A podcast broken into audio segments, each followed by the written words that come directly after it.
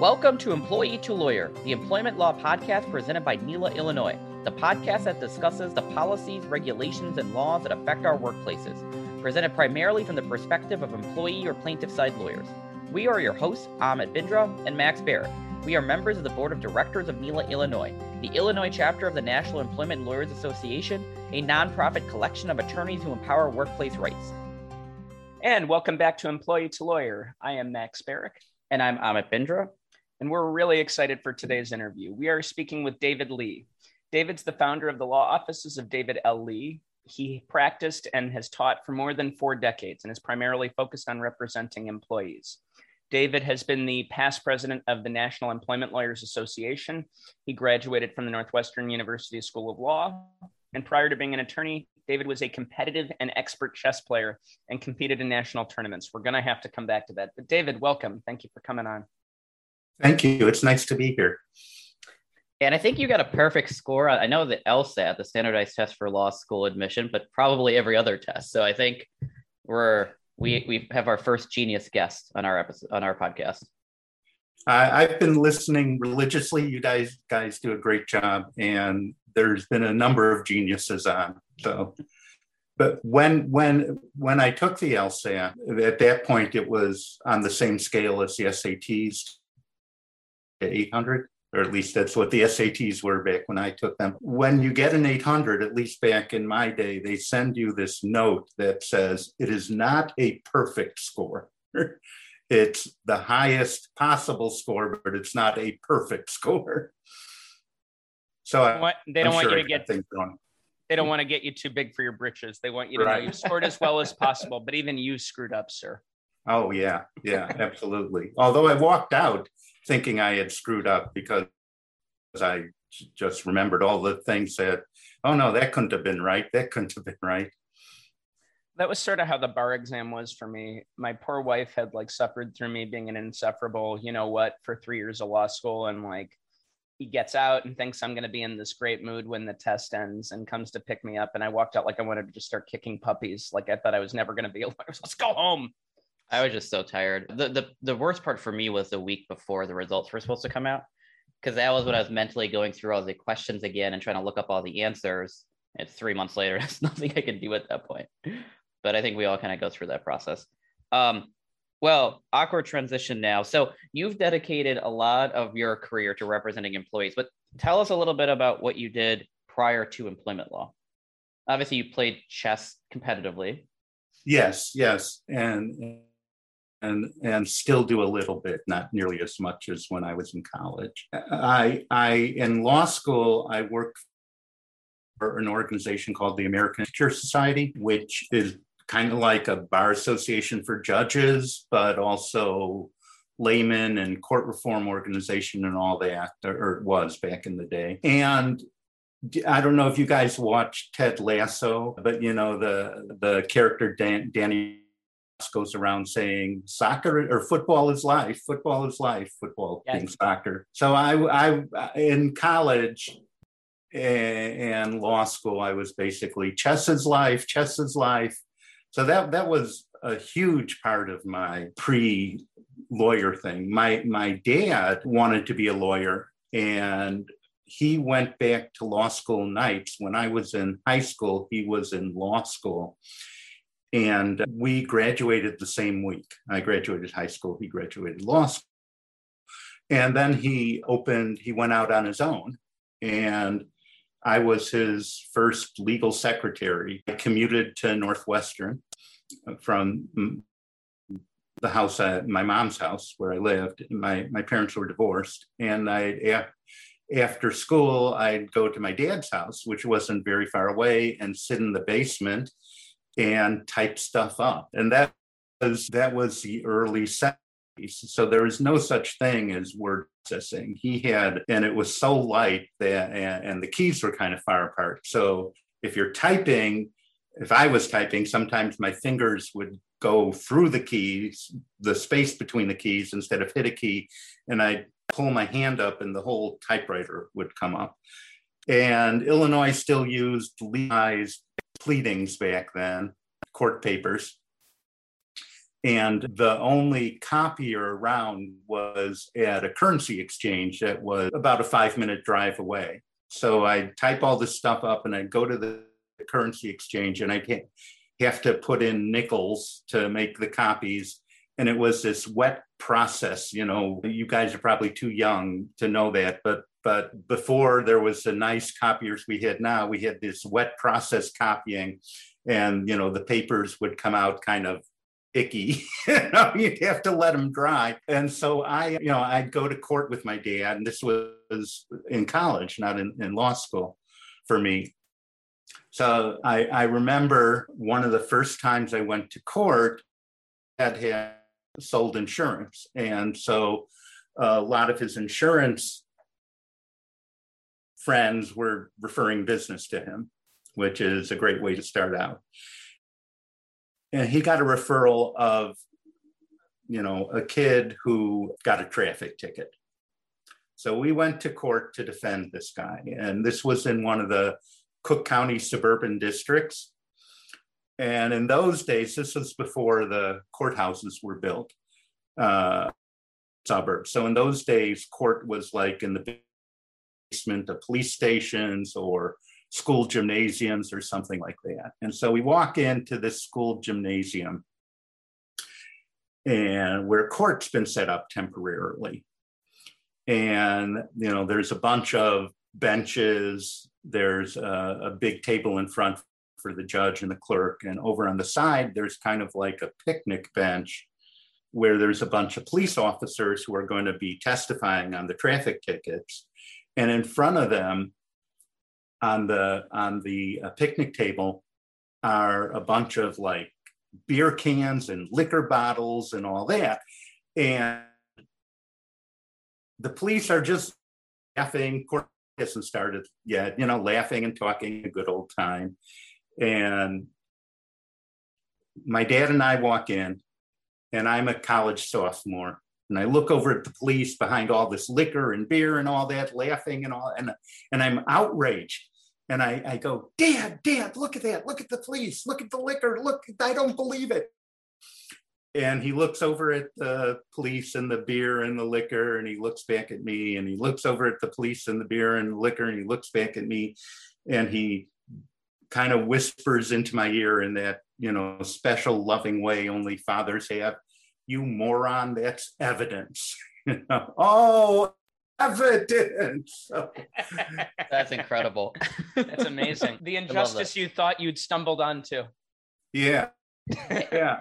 It so, seemed uh, like it'd be a win-win either way, because if it wasn't evidence, you're representing someone with a traffic violation. So these, right. In this situation, maybe that's what you wanted. Yeah. Yeah.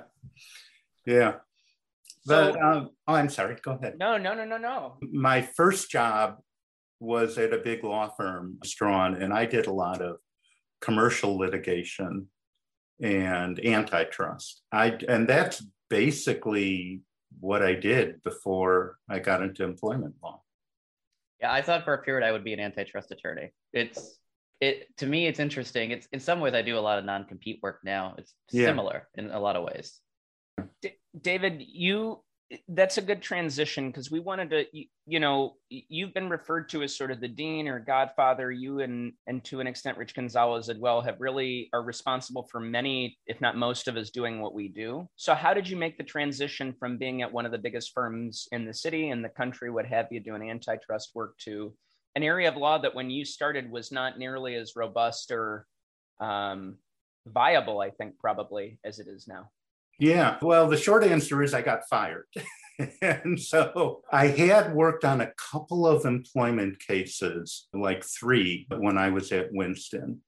One was pro bono, an unemployment hearing. One was an ERISA case where our client was being sued by the Department of Labor. And one actually made the textbooks and might still be in there. Uh, this is all public record, so, so I feel I can talk about it. But it was a case, Mary Carroll against Talman Federal Savings and Loans, which if you're an old Chicagoan, they sponsored like all the baseball games and things like that on radio when they still existed. But we got that case because Mary Carroll was the sister of a partner.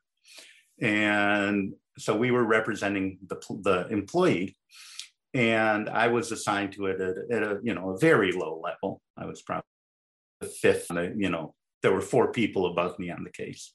But anyways, at that point, Talman had a policy, an employment policy, a dress code, that men tellers, male tellers, should wear appropriate business attire. And female tellers, which Mary Carroll, were given this sort of mix and match polyester outfit ensemble that they call, that Talman called a career ensemble, and they were that, you know, and they could mix and match, but, you know, they had to wear something from the career ensemble. And one day, Mary Carroll showed up in a really nice tailored pantsuit, really a good outfit, and got fired. And so she went to her brother, the partner, and we uh, did a charge of discrimination and filed suit. My job was trying to research dress code cases. And there really weren't any. There, there, there, there were some, but they all fell into two categories. One was sort of the very early sexual harassment cases where the boss would like make, uh, you know, the women waitresses wear very revealing outfits, or the secretary wear a revealing outfit or something like that. And the other one were men trying to avoid the Vietnam War draft by using the Corporal Klinger from MASH uh, strategy of, of dressing like a, like a woman. And there were none that I found in my research, and I don't think there were any because nobody else found any either, where men and women had different dress codes. We lost in the district court and appealed to the Seventh Circuit. And the Seventh Circuit reversed and entered judgment for us, saying that this was just a per se violation of Title seven. If you trusted men to wear appropriate business attire, you had to trust women in the same job to wear appropriate business attire. Now, they did say that, you know, appropriate attire attire could be different for the two sexes, but you couldn't have appropriate attire for one sex and a uniform for the other sex. But that was my, my first big employment case. Anyways, Winston fired me and I went into practice with my dad. So I like to tell people I went from a two hundred lawyer firm to a two lawyer firm. And my dad did mostly personal injury because of his insurance connections. He he did, you know, some divorce, some traffic, some workers' comp, and so I did all that. But I had had this incredibly minor employment experience, and so I did some employment cases for him. Anyways, my dad was looking toward retirement, and I didn't want to run the practice, so I I left and I got a job at the clinic, Chicago Kent, where uh, some years later, Rich Gonzalez joined, and, and we had offices next to each other and went out to lunch together almost every day. But anyways, when I started at the clinic at Kent, you have to get cases to, to, to have caseload for the students to work on. And also, as you discussed in your podcast with Rich, Kent requires the professors to pay attorney's fees to support the clinic. So you had to you had to have a caseload, and a lot of the cases came in because we were on lists with judges and agencies. And so my first like year or so there, I did a lot of what we call poverty law cases. So there was a lot of evictions, a lot of paternity defenses, a lot of uncontested divorces. And things like that, collection cases, and in the mix were some employment cases. And for most of the cases, my students and I could prevent a complete railroading of our client, but we couldn't like actually get any, you know, I mean, like if we did a paternity defense, and this is when blood tests were first becoming acceptable as evidence of paternity because they could start looking at markers and things like that. Um, you know, we get the lab report and it would always come back that my client had a ninety-nine point nine nine nine nine nine nine nine nine percent chance of being the father, right? So if we were doing a collection case, my client had always, you know, not paid on the loan or defaulted or something. If we were doing an eviction case, my client had not paid the rent or was selling drugs out of the apartment or something. But the one employment cases, because there we could actually get the client something, you know, severance or the job back or something, and we could get attorney's fees, which made the clinic happy and helped me meet my obligation to generate fees. And, and I had really, really good memories of employment cases, mostly from the Mary Carroll case that, that I was mentioned. So after about a year in the clinic, I, I started just concentrating on cases and turning down the other types of cases. And also, when I handled a lot of different types of cases at the clinic, I always felt I was up against an expert. If it was a paternity defense, the opposing attorney was a state's attorney who was assigned to that courtroom and did nothing but trying to prove paternity. If it was a divorce case, the opposing attorney was a divorce lawyer. If it was an eviction case, the opposing attorney was a real estate attorney who did evictions, you know, and we were running around among all these areas of law. I started concentrating on employment cases, like I said. And so one day, a, a year or two in, I had a case at the Human Rights Commission, which is this administrative agency that basically has employment lawsuits, but, but it's not a, it's an agency. Um, and I always try and get along with my opposing attorney. And so the opposing attorney was there and I w- was there and we were waiting in the waiting area for the case to be called. And my opponent said to me, like, like, do they have rules or anything here? I said, oh, sure, you know, and here, there's a booklet in this closet here, here, there's all the rules and all that. And I realized for the first time since I had been at the clinic that instead of the other lawyer being the expert, I'm the expert, or at least kind of an expert. And, you know, that felt really good. And I, like I said, I just concentrated on employment cases from then on. And that was probably in eighty-five.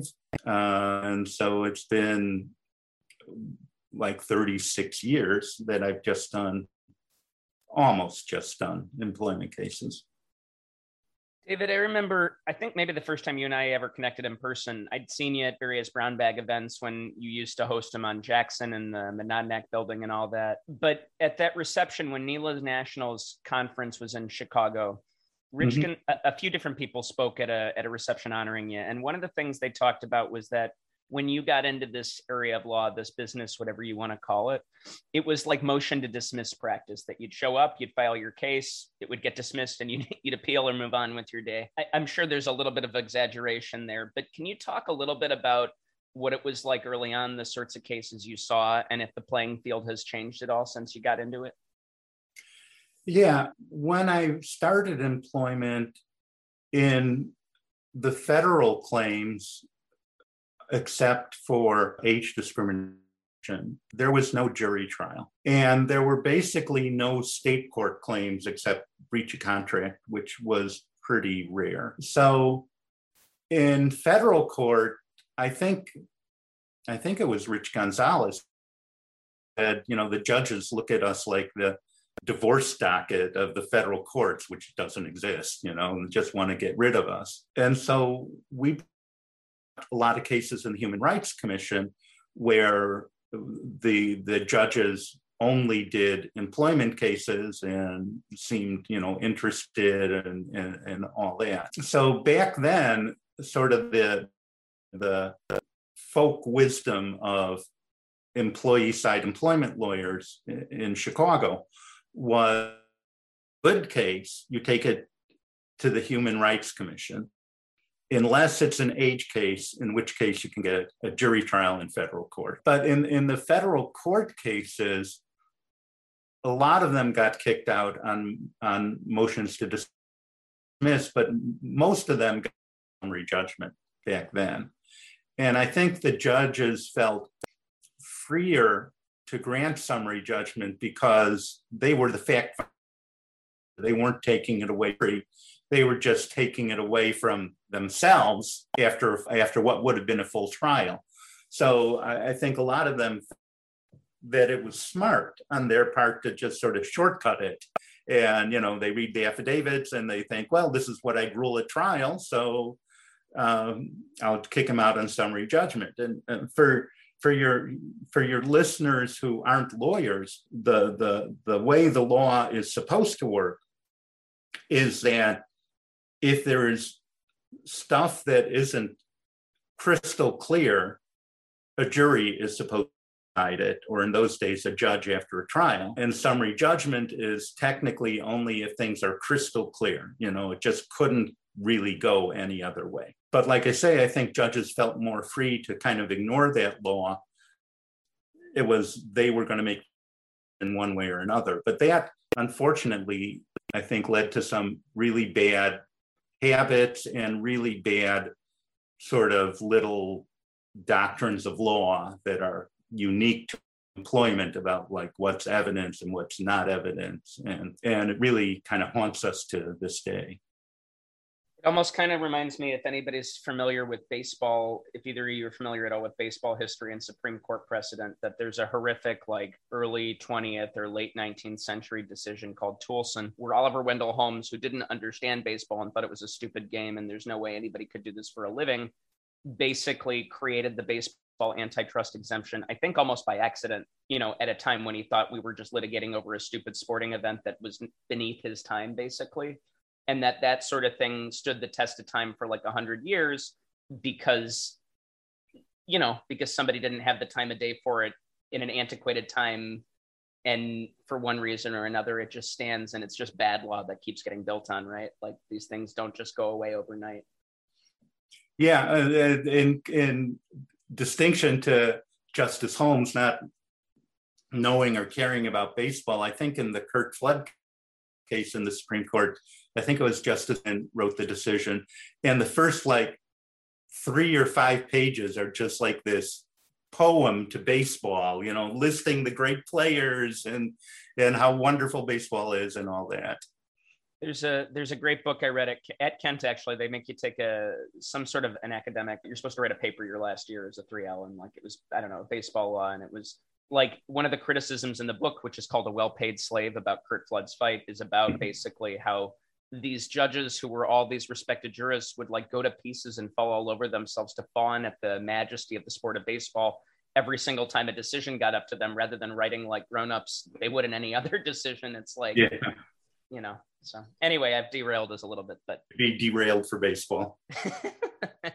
David, how did that change over time? Like, when did your practice start to morph in terms of what you took on? And when did you start to see a difference in how courts and, and your colleagues started to treat this area of law? Well, my practice morphed from sort of general poverty law to employment law in the mid-eighties, in nineteen eighty-five, nineteen eighty-six. And back then, there weren't many of the employment laws we have now. There was not the Family and Medical Leave Act. There was not the Americans with Disabilities Act.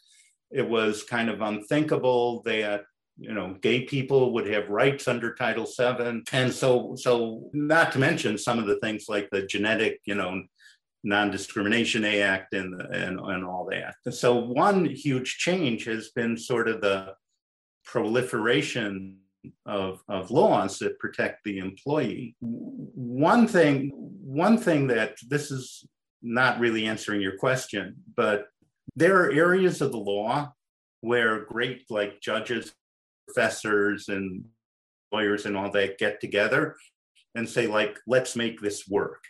You know, the, the sort of the classic example is commercial transactions, you know, which, and banking transactions, which lawyers call the U C C for Uniform Commercial Code. You know, there, there were conferences, there were, you know, and, and they, in the late fifties, early sixties, they came up with this code of laws that just tried to make this whole area work, you know. And there are other areas like that. Employment law is an area like that, not at all. Employment law is super historical. And so there's like very little effort to make it all fit together. You know, there'll be some sort of scandal or something, or some sort of felt need, and a law will be passed. You know, it might be the Genetic Act, or it might be the Family and Medical Leave Act, or it might be COBRA, you know, oh, people who get fired lose their health insurance. We got to do something about that. Okay, let's do this, you know, and no, and nobody is fitting it together, you know. So, so the, as, as we live through history and as more of this happens and more laws are passed, that that is, you know, the biggest change, I think. And also, as we live, laws are passed and they got publicity, then the employees kind of hear about it and and and have their own ideas about what rights they have and, you know, things like that. And so I think if you went to the typical employee or the typical lawyer, so let's start with, in the nineteen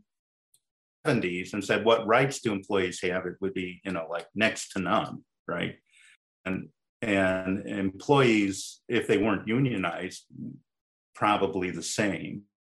And I think that's that's changed. I think now, unfortunately, and I think with Rich Gonzalez, I think it's the first one.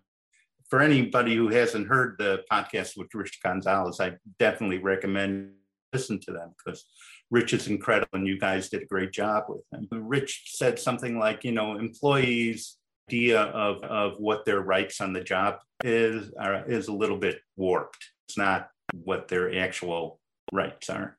It is interesting sometimes the things you hear folks say about what was right or what was wrong or where the employer kind of crossed the line. I guess it's instructive, right? Because I mean, sometimes it's it feels a little ridiculous, but other times I think it gives you a line of thinking into why people operate the way they do, or maybe their decisions are rational in the context of what they think their protections are, right? Like in a vacuum, what they may or may not have done looks ridiculous. But if you think, oh, well, if you think this, that, or the other is the case, and you have certain rights that that the three of us know don't exist, you know, maybe their decision-making looks different in that light.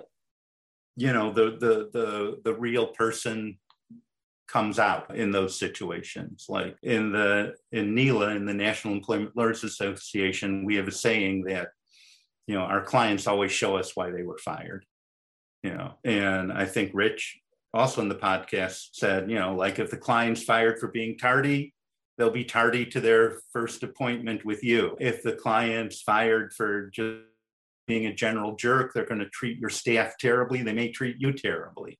And, and uh, if the client's fired for not following directions, you'll say to the client, well, here's my advice. You should do this, this, and this. And the client said, no, you know, I don't, I don't like that advice. I'm not going to do it. Yeah. So I think the, the person always comes out. We we spoke with Rich about this a little bit too. You know, a lot of times the person comes out, but they're also dealing with very difficult life transitions. And yes. you know, you and you started your career too in poverty law, where it's probably that same type of difficult situation just escalated or on steroids. And so, what advice do you then have to attorneys on how to, you know, in a healthy way, manage those situations, have those conversations with those clients, kind of the gauntlet of those of those situations?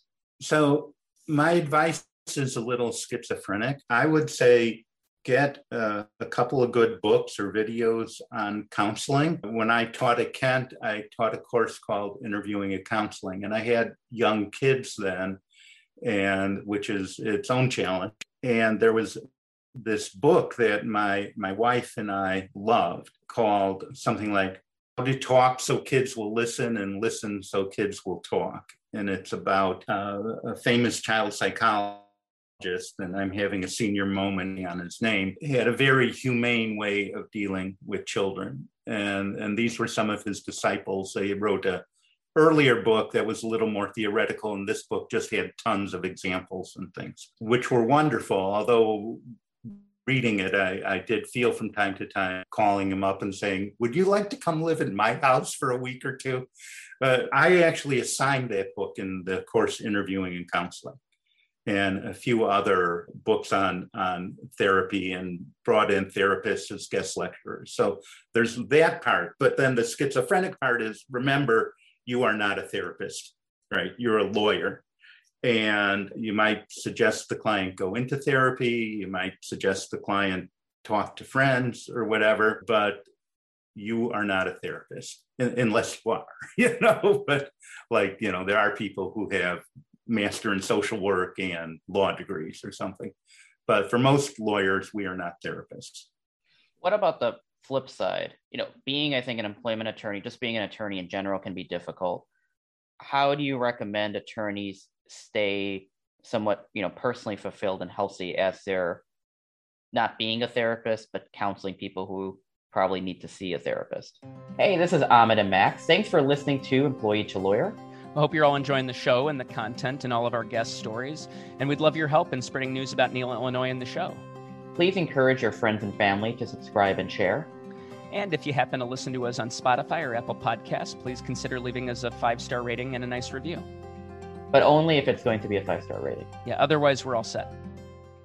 I think that that's really difficult for most of us. When it comes down to it, the practice of law is relationships.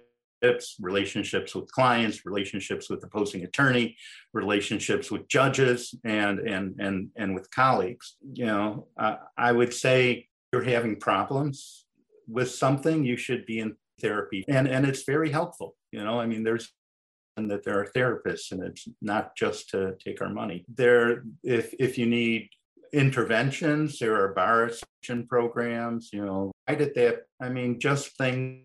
Having colleagues, joining NELA Illinois, if you're in Illinois, joining National NELA for all employee-side employment lawyers. One of the great things about like NELA convention, when they're held in person, which they haven't in the last couple of years, is to go someplace and meet people from all over the country who have your problems. You know, you're not unique in your problems. They have the same, you know, crazy. They have the same problems with judges. They have the same difficult opposing attorneys. And, and for me, at least, going to those things and realizing, first of all, I'm not alone. And second of all, it's it's not me. You know, I'm not uniquely engendering these problems. Really, really helped with, with my own mental health. The thing I liked about the NELA National, the only one I've attended was the one in Chicago, was listening to folks from some, let's call it slightly more conservative jurisdictions where the decisions are even less favorable in the federal courts, or there are fewer state laws that, that offer as assistance. And it's like, well, things are challenging, but it could always be worse, right? At some of my first NELA conventions, well, there was a, a, a wonderful, wonderful NELA lawyer, Rick Seymour, who just died last week, unfortunately, in his late seventies after fighting cancer for ten or twenty years. Uh, but there was Rick Seymour, and there were other really great NELA lawyers from around the country. And they were talking just, you know, like in the hallway after a session or something. And I kind of came up, and they were, they were talking about like, what's the worst circuit, you know, and I'm like, well, I'm from the Fifth Circuit. That's got to be the worst, right? That's like the deep South, or the Southwest, rather, Texas, Louisiana. So I, I joined the conversation, didn't really know any of those people then, And I said, well, I'm from Chicago, so I'm from the Seventh Circuit, and that's got to be the worst, right? Then Rick Seymour looked at me and said, like, who are you? And you don't know what you're talking about, you know? So, which, which was very true. What ended up winning? Which circuit? Did you all have a consensus? It's probably the fifth or the eleventh, which are which is the Deep South and the Southwest. The fourth, which is Virginia and the Carolinas, has been really bad at times. Yeah. Although it started to improve, there are some decent, I know just because my first job was at a, a more national firm, there have slowly but surely, there's some decent district court judges in, in certain Virginia districts now, although um, yeah, there are still some pretty frustrating procedural things. One of them's got like a rocket docket that's pretty ironclad that they really don't deviate from, that can be kind of a, right. a draconian way to practice and all that. Right. So you talked about you ha- you were working at the clinic. At what point did you open up your own law office? Was that in eighty-five? No, no. I worked in the clinic to, into a ninety-one, and I got fired, which is kind of a recurring theme of the first half of my uh, career, which is why I now work for myself. I was I was interviewing for jobs. There was this small firm that did a lot of like shareholder class action work, and it was really just where, and he thought that maybe combining that with employment law was sort of a natural thing. So I I worked there. So that was ninety-one to ninety-three.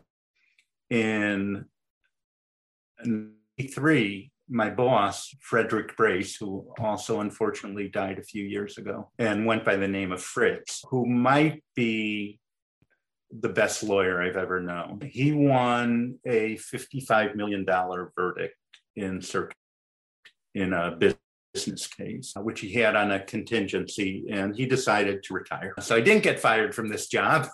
the the the office closed because Fritz Fritz retired, and I went out on my own. But he had a lease, and so he let me use his office basically rent-free, but in return, I had to give him a certain number of hours to help close down his cases that were still going on. After those hours, I got paid hourly, not, you know, not a tremendous amount, but, but it was great. I had like no overhead and money was coming in.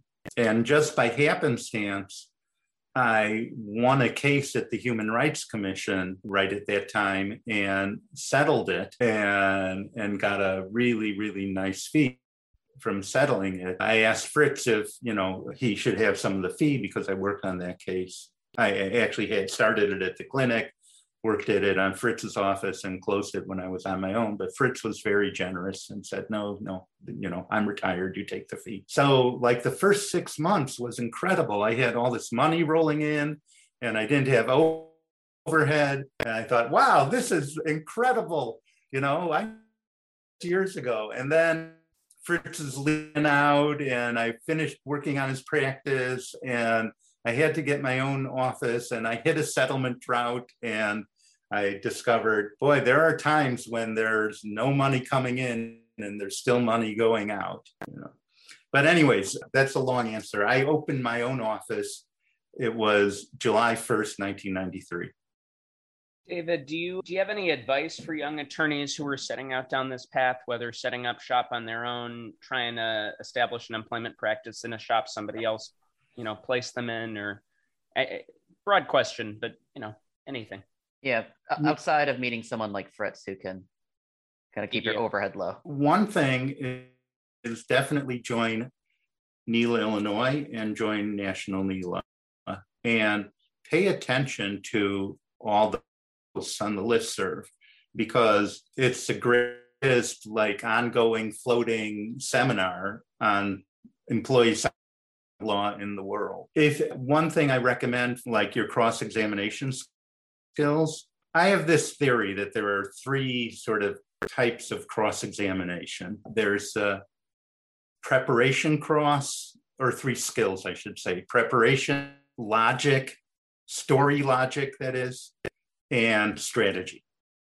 And a preparation cross is, you know, digging into the documents, seeing what people have said, probably making up a chart or a cheat sheet to, to, to okay, I'm going to ask this question phrased in this way, and they answered that exact question this other way, and I've got it right here, and if they vary at all, then, you know, then I'll impeach them. And story logic cross is, is listening to the direct testimony and thinking like, well, that doesn't make sense, you know, wait a minute, if that happened, why didn't this happen? Or if this happened, why didn't this other thing happen? Or wait, that timeline is impossible or whatever. And, and just sort of figuring out what's wrong with this, the story. And a strategic loss is like, or a strategic strategy skill is like, what would I like to get from this witness? Does this witness hurt me? Can I make this witness my witness? Does this witness help me? You know, do I want to ask questions? Do I not want to ask questions at all? And most lawyers are better at one of those than at the other two, or they're weakest at one than at the other two. So what I recommend for young lawyers, for lawyers who are starting out, is some cross-examination experience. And you can do that by like volunteering to defend people at unemployment. There's also a program where you can get paid for representing people at unemployment. That would be even better. And try, so, you know, if in unemployment, there's not a lot of preparation, but the, you know, there's a little bit. And so you can try out the prep there. You can listen to the story and you can try out, you know, the story logic part of it. And, you know, you can, you have to think on the fly. Did this witness hurt me? You know, do I, do, do I want to cross this witness? Can I make this witness my own and all that? So one thing I would suggest for lawyers starting out is get some experience by like volunteering to do unemployment hearings, or if possible, getting paid for unemployment hearings. The federal court in Chicago has a settlement program where you can help unrepresented people just for settlement. So you're not committing to the whole case by any means. You're just going to go in for a morning or an afternoon. And that's, that's a good way to get experience in being with people in settlement conferences and seeing how settlements run and things like that. In terms of like money, if you're out on your own and you're a member of National NELA and NELA Illinois, put on the list, so, you know, you're available for contract work, and that you have very reasonable rates for fellow NELA members. And, you know, maybe what you think you're good at, you know, like I'm a really good writer, or I'm a really good researcher, or I'm really good with people, you know, I can do client intakes, or, you know, initial consults with your clients or whatever. And keep your overhead as low as possible if you're on your own. Overhead is like the Chinese water torture of business. You know, it's drip, drip, drip, drip. Oh my God. And, and, and, and some of the expenses are tiny, you know, but okay, I got to spend ten dollars on this. I got to spend fifteen dollars on this. Oh God, three hundred dollars for this. And, you know, and it's just, it doesn't stop, you know, so do your best to keep it low. Although my dad used to say, you don't get rich by cutting your expenses. You know, all you can do is stay afloat by cutting your expenses. But, um, well, and I'm, some of that stuff, no, and some of that stuff you can't help, right? If you're going to file, if you're going to be an employment litigator, at some point you're going to have to file lawsuits and file appearances. That stuff costs money. Like, yeah, you know, take depositions, those transcripts and the court reporters cost money. Well, yeah. Oh, you- that that brings up a good point, which is do your best not to advance costs.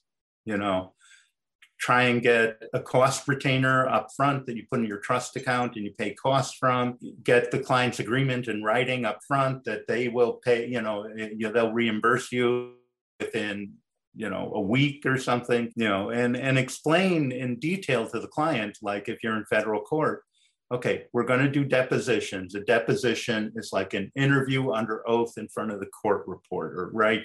And the court reporter's charge, right? We can't get out of that. So the court reporters charge in two ways. First of all, they charge to show up. Okay, I pay them just to be there. And then they charge to change if, their, their notes, which are not in English, but in a special court reporter language, in English that you can read. And that's a per page charge, you know, and different court reporters are different, but if it's a dollar a page and it's a thousand page deposition, that's a thousand dollars, right? And then tell the client, I think, how you're gonna try and save them the money, right? So look, this is your money and I don't wanna spend your money unnecessarily. So very cautious on the depositions I take. I don't, if I take a deposition, I try and be very efficient and quick so that instead of a thousand page deposition, it's a hundred page deposition that would save you like nine hundred dollars, right? We don't have to order the transcript right away. I don't order the transcript routinely to save that money. I only order the transcript if we absolutely need to, like if the doing something in court where we need the transcript or we're going to a trial and we need the transcript. So I'm doing all these things to save money, but you have to pay the costs. I don't pay costs. Yeah, I really wish there was a required um, course in law school, which was just what you just said for the last couple of minutes, explaining how you run a business, the costs are going to add up. How do you talk to clients about costs, putting money in a trust account, all those little things I think would be super beneficial for a lot of young attorneys. Yeah, my dad used to say law school should offer a course called Clenched Fist one oh one.